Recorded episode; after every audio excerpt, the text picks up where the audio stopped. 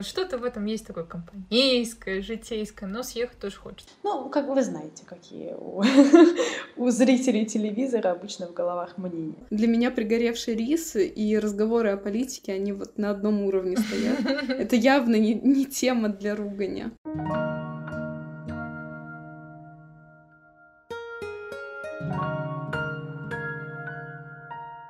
Всем привет! С вами подкаст «Настойка Валерьяны». С вами Аня и Натали. Этот подкаст для тех, кто потерялся между изумерами и миллениалами, для тех, кто нас не понимает и кого не понимают.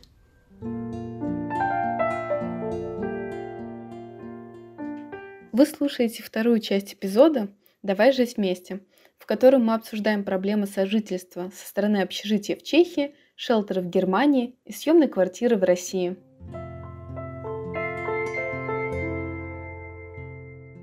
А в целом, готовы ли мы жить с человеком, который не разделяет с нами политические убеждения? Я жила с человеком, с которым я не разделяла политические убеждения. Это был мой отец. Самое забавное, что он их не разделяет до сих пор, даже после того, как меня один раз посадили, и после того, как я ему рассказываю истории о том, что происходит здесь сейчас со мной и с людьми, которые меня окружают, он все равно мне не верит. И считает, что мне промыли мозги э, западные СМИ, а то, что я здесь нахожусь, это значит, что мне потом придется отработать это. Это прям прямая цитата, он это уже не первый раз говорит. В целом, я очень неконфликтный человек, потому что мне лень спорить. Серьезно. Есть люди, которые обожают вступать в какие-то жаркие дискуссии, приводить большое количество доводов. В целом, это иногда бывает интересно, если твой собеседник действительно эти доводы может привести. Если твой собеседник уверен в своей точке зрения на сто процентов и не приемлет совершенно никаких других вариантов возможных развития событий, то с такими людьми я предпочитаю, в принципе, не спорить совсем. Когда с моим отцом тема подходила к политической, я обычно сливалась. Что-то вроде: ой, я там забыла что-то включить, ой, пойду-ка я поем, ой, пойду-ка я посплю, ой, а мне кажется, кто-то звонит. Потому что я понимала, что это ни к чему не приведет. Несколько диалогов мы провели в какой-то момент, поняли, что мы совершенно разных взглядов, и ни я не смогу его убедить в своей точке зрения, ни он не сможет меня убедить. Иногда какие-то мини... разговоры случались, но это скорее было что-то такое очень околоразговорное. И мы сразу оба уходили от этих тем. Хотя мой отец мне пытался очень яро доказать, что он прав, что сначала у него Путин был мессия, потом, значит, Навальный иностранный агент, который платит нам деньги. Ну, как вы знаете, какие у, у зрителей телевизора обычно в головах мнения. У меня похожая ситуация, как у Марианны. У меня именно отец — это такой, да, человек, с которым невозможно спорить. Там все заканчивается вот «я прав, ты не прав». Я давно не общаюсь с этим человеком, чтобы иметь такие споры. И для меня это прям такая точка преткновения. И вообще, если отвечать на вопрос, то я не готова жить с человеком, который прям диаметрально противоположен с моими взглядами. То есть, если я нахожусь условно с правой стороны, а человек с левой, то я прям... Mm-hmm. Нет, это, эта история не для меня. Но в данном случае mm-hmm. я, находясь с правой стороны условной, а мой муж слэш сожитель находится четко посередине, сохраняя такой нейтралитет. Мне, конечно, хотелось бы, например, обсудить, там, что происходит в новостях, почему я не согласна, какую злость mm-hmm. я испытываю. Но я понимаю, что ни к чему не приведет. Я просто взбудоражу mm-hmm. какое-то mm-hmm. такое неприятное болото, где ни один из, из нас не, не хочет не то чтобы ругаться, а просто даже около обсуждать. Но я понимаю, mm-hmm. если бы у меня был вариант, вот, хочешь жить с человеком, который там супер провластный, я бы сказала, ну нет, спасибо, там при, при всех плюшках возможных, которые там могут быть, я просто не смогу это вывести. Поэтому, к моему счастью, у меня сейчас такого вопроса не стоит, и мне не приходится об этом задумываться. Подожди, а на секунду, ты говоришь, что у тебя правые взгляды, или ты просто сказал, допустим, правые? Допустим, правые. Допустим, с правой стороны. А, допустим, правые, я поняла, я просто удивилась, потому что ты все-таки, я думаю, левого толка у нас. Да, да. Не в сторону, не в сторону трампизма. Это просто все мои вот это вот я правой рукой я пишу, значит, с правой стороны я стою. Я поняла. Хорошо, политики так не решают. Ну, сравнить мне есть мало с чем. Ну, по поводу каких-то политических убеждений у меня не было такого, что мы прям радикально смотрели в две разные стороны. И, с другой стороны, никто мне ничего доказывать тоже не пытался. А чаще всего родители между собой обсуждали. Один человек другому доказывает, но не с точки зрения, что там один человек провластный, другой не провластный, скорее... Один человек очень занят, а другой человек такой, типа, а, как же? Вот. Да-да-да, разговор на кухне. Вот, а другой человек такой, хочу спать.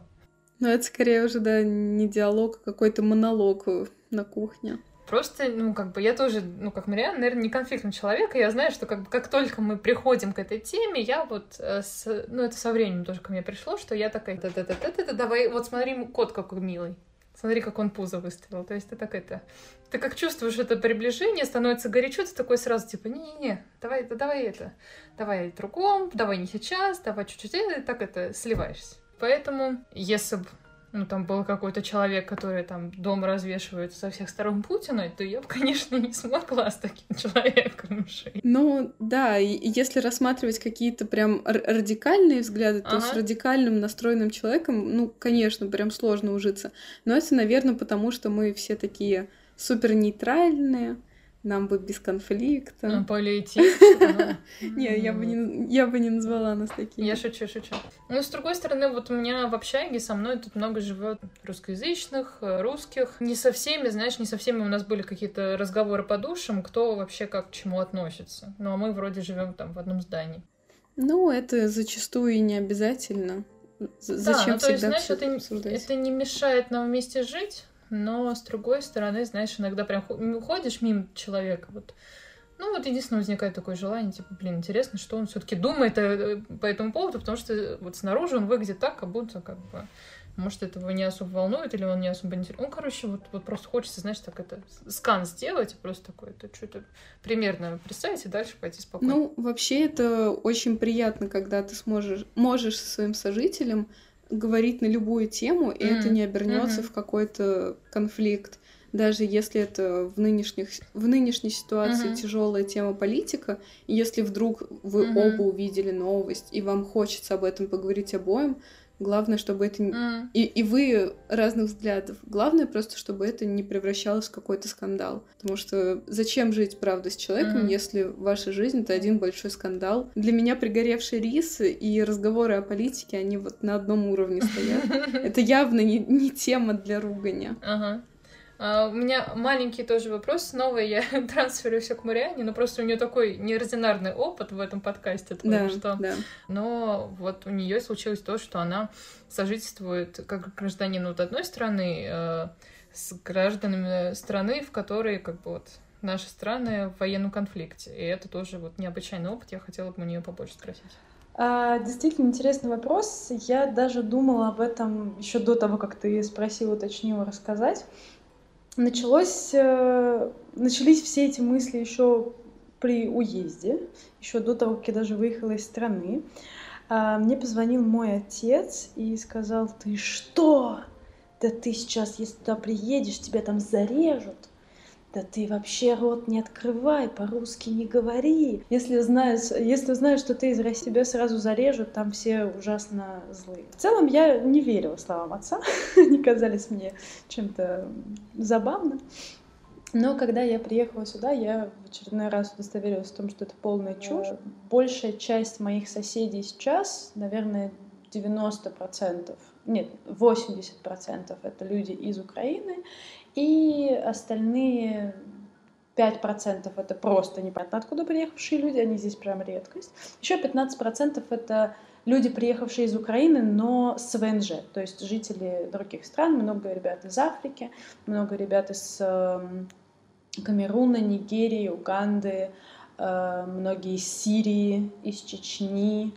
Вот. Но в целом большая часть это, конечно, жители Украины с украинским гражданством и украинцы. Ни от одного из этих людей не видела в свою сторону агрессии еще ни разу. При том, что я всегда честно сознаюсь им, откуда я, почему я здесь. Все относятся ко мне совершенно дружелюбно. Наверное, потому что мы как раз разделяем политические взгляды. Хотя, если бы мы их не разделяли, скорее всего, меня бы здесь не было. Но это уже другая история.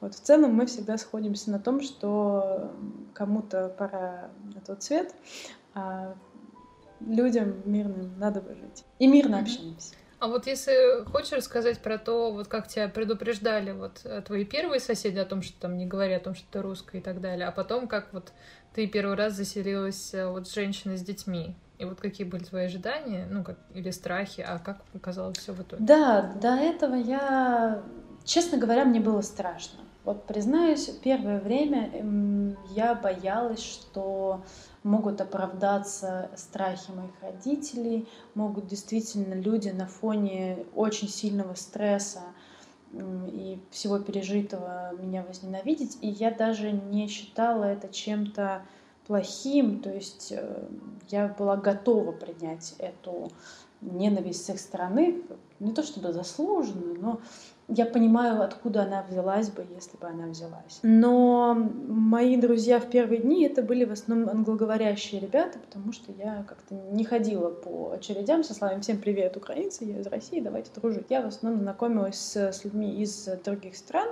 и мы с ними как-то так вместе держались. Потому что им тоже не с кем было разговаривать на английском. Большая часть ребят из Украины не говорит на английском. И мы вот держались вместе. И они все время мне говорили: никому не рассказывай, откуда ты. Люди будут коситься. Лучше либо вообще это не упоминай, либо ври, что ты из Украины. Я говорю: нет, я врать не буду, зачем мне это надо? Я не умею врать, у меня это плохо получается. Тем более тайна всегда становится явной. И, как Аня уже заметила, когда ко мне в первый раз подселили в комнату семью с... Из... Там была семья, девушка-украинка, и у нее два ребенка. Я очень испугалась, потому что сначала я узнала о том, что их подселили, а потом уже, значит, туда пришла и их увидела. И до момента нашего знакомства я очень переживала, что вот сейчас... Они спросят, откуда я, а это мамочка с детьми, и они начнут смотреть на меня косо. Дети, как детям объяснить, что вообще происходит? Если с взрослыми еще как-то понятно, то дети, они же маленькие, они не понимают. Я очень переживала, но в результате, когда я пришла вечером в комнату, мы познакомились с девушкой, она оказалась очень милой, и мы с ней чудесно побеседовали, я ей сказала, откуда она, и не получила в ответ какой-то не то что агрессии, скорее какое-то сочувствие, понимание. Так что я очень обрадовалась, что ничего плохого не произошло. Я помню, я даже Ане звонила и рассказывала, как я счастлива, потому что это действительно было для меня важно, чтобы люди, которые со мной живут, не смотрели на меня как на врага народа.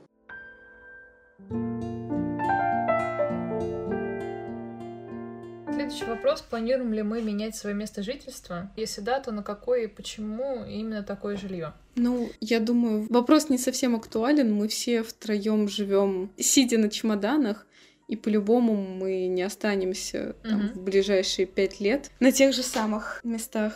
Поэтому, мне кажется, по-любому мы все уедем. Угу. Но давайте вот разберем, если мы уедем, угу. и у нас будет вариант прям вот прям выбрать, кто мы куда хотим. Ой, э... я хочу съехать с общаги.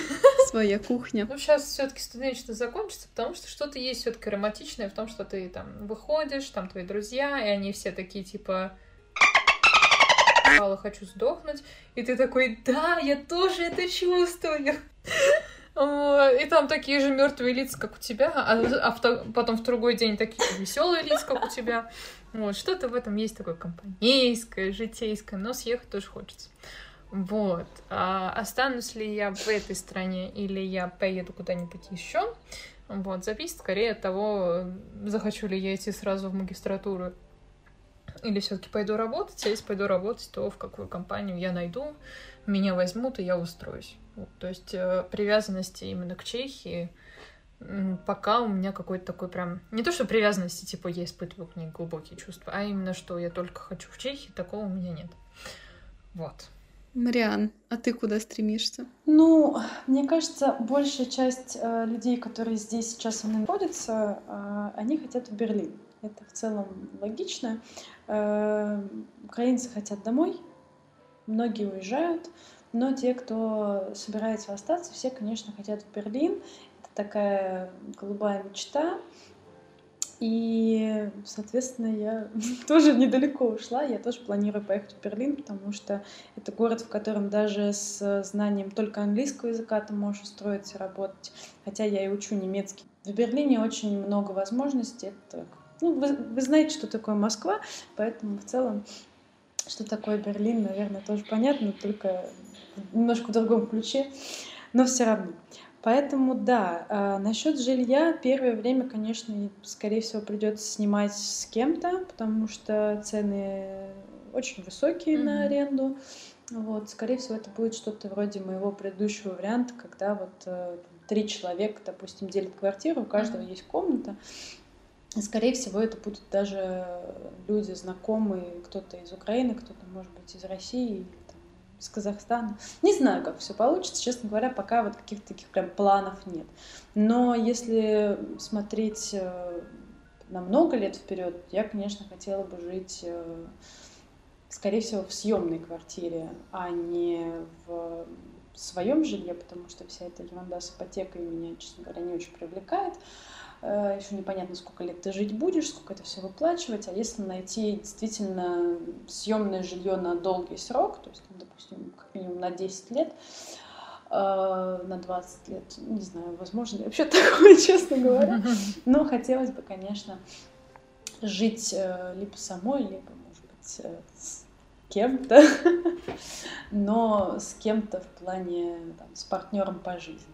И обязательно с это у меня всегда было такое условие, если я съедусь с каким-то человеком в результате зародившихся романтических чувств, неважно, что это будет, там, брак или просто сожительство, у нас обязательно должны быть разные комнаты, потому что личное пространство для меня, оно вот выше, чем все, все остальное, вот, в каких-то голубых мечтах. Поэтому здорово проводить время вместе, но у каждого должно быть свое пространство, в которое ты можешь уйти, в котором ты можешь побыть один, если ты устал от общения. Дело не в ссорах, ни в чем таком, а просто в том, что людям нужно проводить время с собой в одиночестве, там, не знаю, читая, слушая музыку mm-hmm. и не ощущая присутствия другого человека, чтобы восстановиться. Мне кажется, я сейчас говорю как такой образец интроверта. Я на самом деле сейчас сижу, киваю, абсолютно понимаю, про что ты говоришь. Ну, мне, может быть, я со своей интровертской стороны считаю, что это нормально, но, конечно, всем нужно свое пространство. Нужна своя студия или, не знаю, целая комната, где ты будешь спать, все что угодно. Главное, чтобы это была не однушка с пятью. О, нет. Так, ну, Наталья, а ты куда? Я представляю нас с супругом где-то далеко, не в России. Ну, не знаю, правда, не знаю, где это будет. Я не знаю, как это будет оформлено. Ну, в смысле, дом это будет или квартира. Но меня радует мысль о том, что я живу на чемоданах, и так будет длиться, скорее всего, не год и не два, наверное, лет. Лет восемь, наверное, точно. Правда, меня это очень радует, что в любой момент, если что-то пойдет не так, то можно будет собраться, уехать в другую страну. Если не получилось в каком-то городе, собираемся, да, собираемся, все, и тебя ничего не останавливает, и ты как будто не заперт в каких-то рамках. При этом у меня есть в окружении безграничное количество людей, которые у меня каждый раз спрашивают, а почему не в ипотеку? И вот донести до человека, что я не собираюсь жить в Москве, да даже там через четыре года, я вообще не знаю, где я буду жить и для чего мне брать ипотеку, чтобы привязывать себя к месту какому-то. Прям чувствую себя в этот момент какой-то кошкой, которой нет, я не хочу здесь оставаться, пустите меня обратно на улицу. Хочется чувствовать вот этот глоток свободы, но при этом я вижу себя спустя не десять лет, но там пятнадцать-двадцать, в таком тихом, спокойном месте, в домике, где будет теннисный корт, где можно будет погулять с собаками, где будет большая-большая uh-huh. студия, чтобы можно было в ней рисовать, где будет куча пространства для... и для своего партнера, и для большой семьи. Все это очень хочется, и я верю, что все это будет.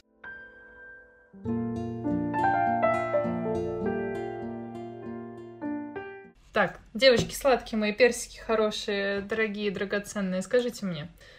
Блиц-опрос.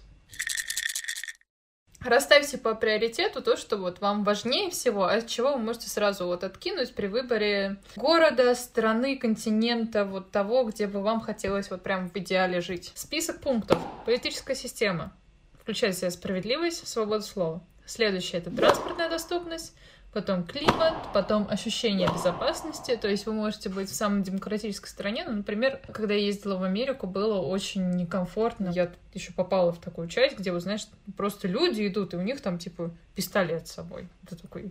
Господи, кошмар! Ну, ну, как бы это не полицейский, это обычный человек, там, ружье, знаешь, типа, сзади где-то лежит. Это такой...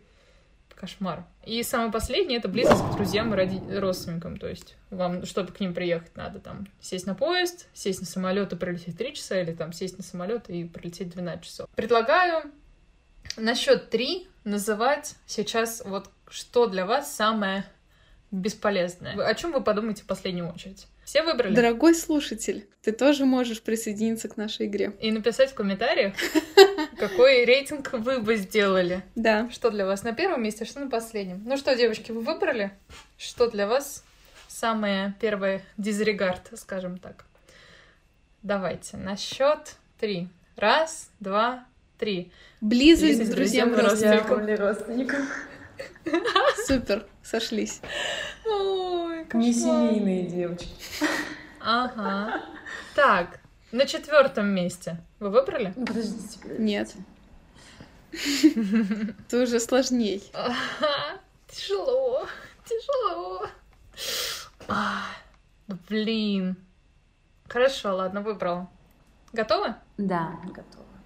Да. Ну что, готовы? Наверное. Да, наверное. Три, два. Один. Климат. Климат. Политическая система. Ничего себе. Странно слышать это от меня. На самом деле... А, ладно, у нас блиц. У нас блиц потом. Нет, не говори, говори. У нас такой свободный блиц. Да, на самом деле, наверное, потому что... Ну, во-первых, я оцениваю климат как что-то очень важное, поэтому он не попал на эту строчку. А во-вторых, потому что я поняла это предложение как... что-то не сильно на меня влияющее.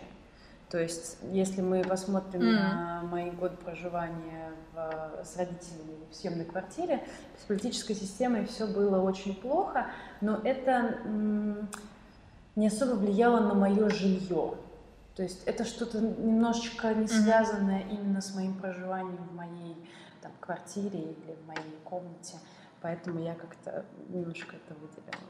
Подальше. Ну, а в будущем тебе тоже как бы, ну, если другие пункты, вот, которые ты не озвучила, они как-то там будут привилегировать, но при этом там политическая система будет, ну, не особо демократической, Нет, допустим. Это... Сейчас это... Когда я поняла, какие последствия это может вести mm-hmm. последние несколько месяцев, я, конечно, понимаю, что это, да, это важный пункт. Mm-hmm. Но все равно он остается у тебя на четвертом месте. Наверное, mm-hmm. все-таки да. Окей. Okay. Борьба за третье место. Оу. Окей. Я, Я готова. готова. А, так, третье место. Три, два, один. Ощущение безопасности. Политическая система. Климат. О, прям не сошлись. А почему? Ну, потому что у меня еще остались транспортная доступность и политическая система, они для меня чуть важнее. Интересно. Да, ну, я ощущаю, что... Ну, нет. Это хорошо, вот потом... у тебя как вариант. Если за окном серая, унылая вот эта вот жижа вместо неба, я не могу существовать. Серьезно. Mm-hmm. Неважно, что происходит в мире, в моей жизни. Если нет солнца, я настолько плохо себя mm-hmm. чувствую, что я вывожу только на антидепрессантах и врачах. Поэтому для меня климат, если есть возможность выбрать, это очень важный пункт. Окей. Okay. Так, второе место выбрали? Есть. Мы сейчас все будем отличаться, потому что мы до этого уже... Борьба за второе место. Три, два, один. Политическая система. Транспортная доступность. О, нормально, нормально.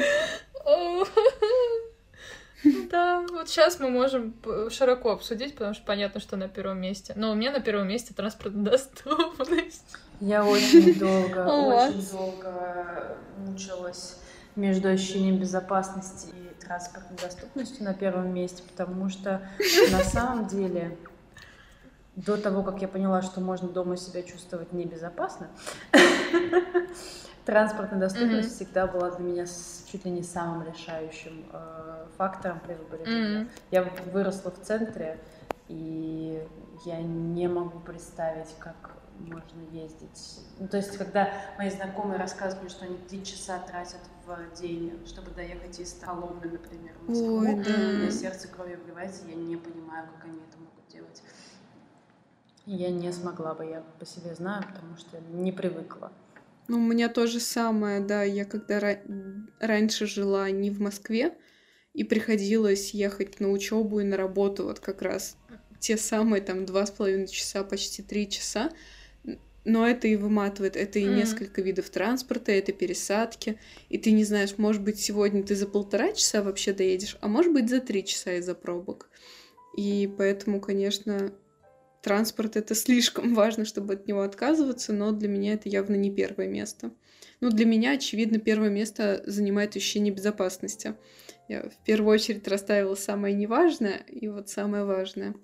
Не знаю, я после того, как, ну, уже могу говорить, пожила в районе Кузьминок, для меня больше нету ничего более главного, чем вот чувствовать себя безопасно, вот когда uh-huh. ты живешь где-то. Uh-huh. У меня получилось на первом месте транспортная доступность. Ну, я выросла на окраине Москвы, и мы оттуда особо не выезжали, просто потому что, ну, там до центра доехать это сорок минут только на метро. Просто вот именно вот сидя, если ты, тебе удалось сесть. А еще вот представьте, если вам не удалось сесть, вы сорок минут стоите. Ну, и людям, естественно, которые там намного дольше, там по два часа ездят из Подмосковья на битых электричках, тем более... Вот, тоже. Им гораздо хуже. Но я имею в виду, что вот как-то я тогда далеко жила, потом мы переехали а, в новостройку. В тот момент они вот этот район как бы пересносили заводы и строили жилые дома. Но из-за того, что это был все-таки такой заводской район, там не было никакой транспортной доступности. То есть мы переехали, и прям вот ну, электричка, пятнадцать минут до нее можешь идти, потом до любого метро полчаса на автобусе. И как бы никак быстрее ты не выберешься. То есть как минимум хотя бы до метро доехать тридцать минут, а дальше уже оттуда, ну вот. Причем я ездила на работу, на свою первую кофейню минут тридцать-сорок, и это самое смешное, это моя ближайшая станция метро. В свою вторую кофейню ездила час двадцать, это в лучшем случае, когда ты едешь на утреннюю смену, то есть ты зашел в метро к открытию вот, отправления первого поезда в пять. Ой, я уже забыла. Ну, это было что-то из разряда там. По-моему, с моей станции уходил первый поезд в пять тридцать два. Вот, и ты вот зашел в пять тридцать два, там пустота. Вот, и едешь два часа, там час двадцать минут. Это когда очень... Все едет по расписанию, потому что вообще ничего больше не едет вокруг тебя. Вот. И я поняла, что я так сильно устала, что каждый раз, когда ты просто планируешь выйти из дома, то ты закладываешь, ну, час, час-полтора, час сорок, чтобы просто добраться до этой точки. А сейчас в Чехии э, до центра мне, ну, двадцать пять-тридцать минут, до универа мне тридцать минут.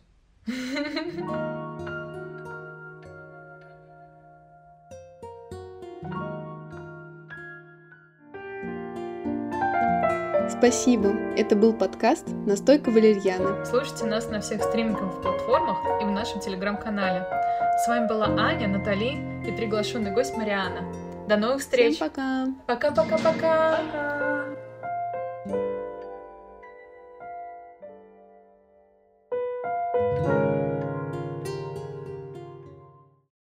И мы объявляем блиц-опрос.